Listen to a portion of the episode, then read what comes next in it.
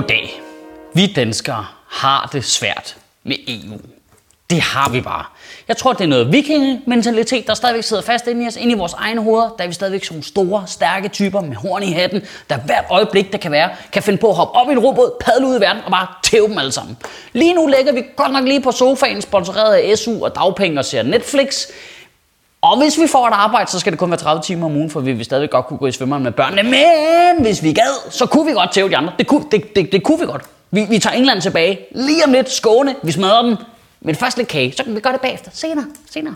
Og når det ser sådan ud inde i vores egen hoveder, så er det jo klart, at alt dernede i E U med kompromiser og forhandlinger og pff, ikke få sin vilje og sådan noget, det virker jo bare super træls, når man jo hvert øjeblik, det kunne være, kunne springe op, Europa, hele Europa, bestemme over hele lortet selv, hvis bare man lige gad.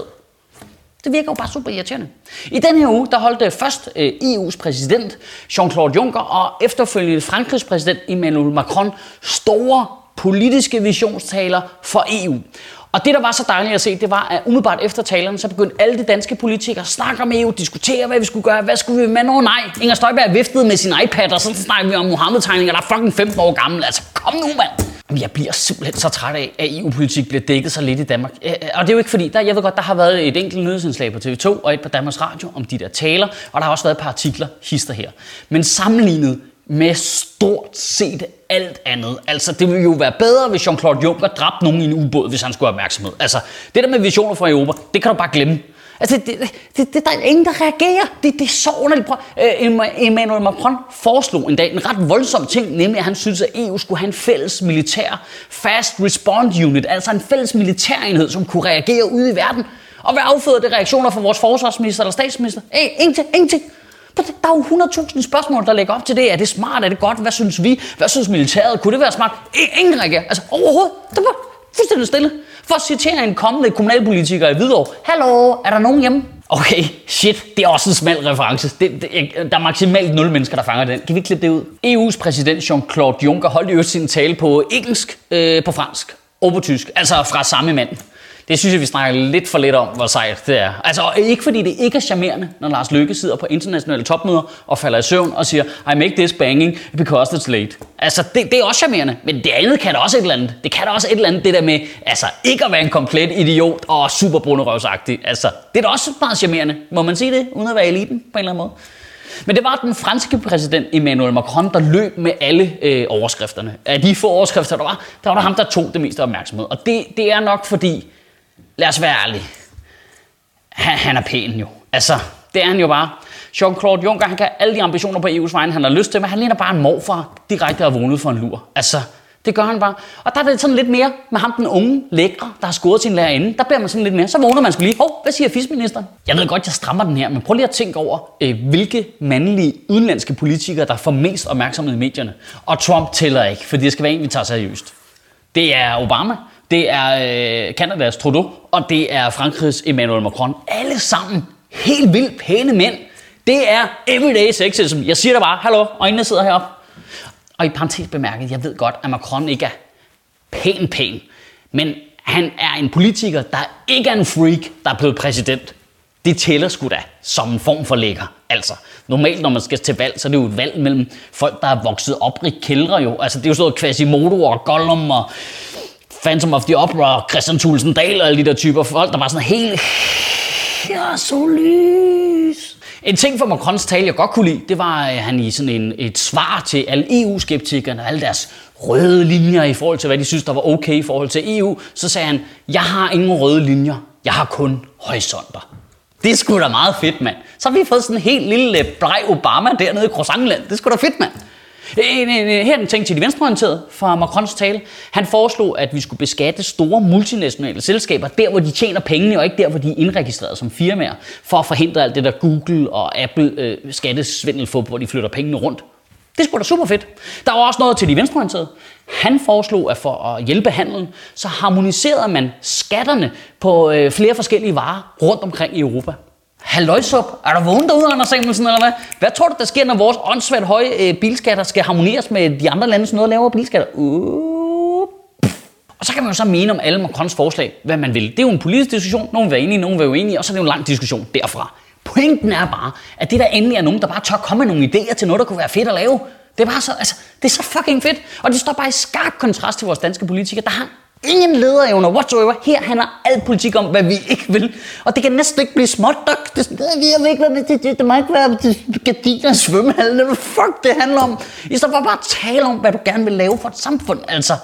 Altså, til, til sammenligning, så stod Socialdemokratiets formand Mette Frederiksen på deres kongres og sagde, og nu parafraserer jeg lige her, ej, men London er super forfærdelig, så er der bare forskellige kvarterer, hvor forskellige nationaliteter er klumpet sig sammen, og så er der bare helt forskelligt. Ad. Hvad? Altså, det kan næsten ikke blive mere småborgerligt jo.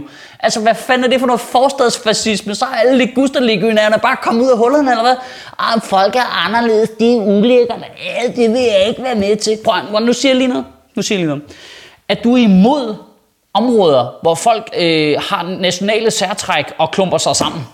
Altså, var det lige et angreb på nationalstaten, eller hvad? Altså, jeg er ked af at sige det. Det er det, vi er i forhold til resten af Europa. Der er vi et lille område, der gerne vil have vores egne regler, beholde vores egen sprog og slet ikke blande os med de andre. Det er det, vi er for dem.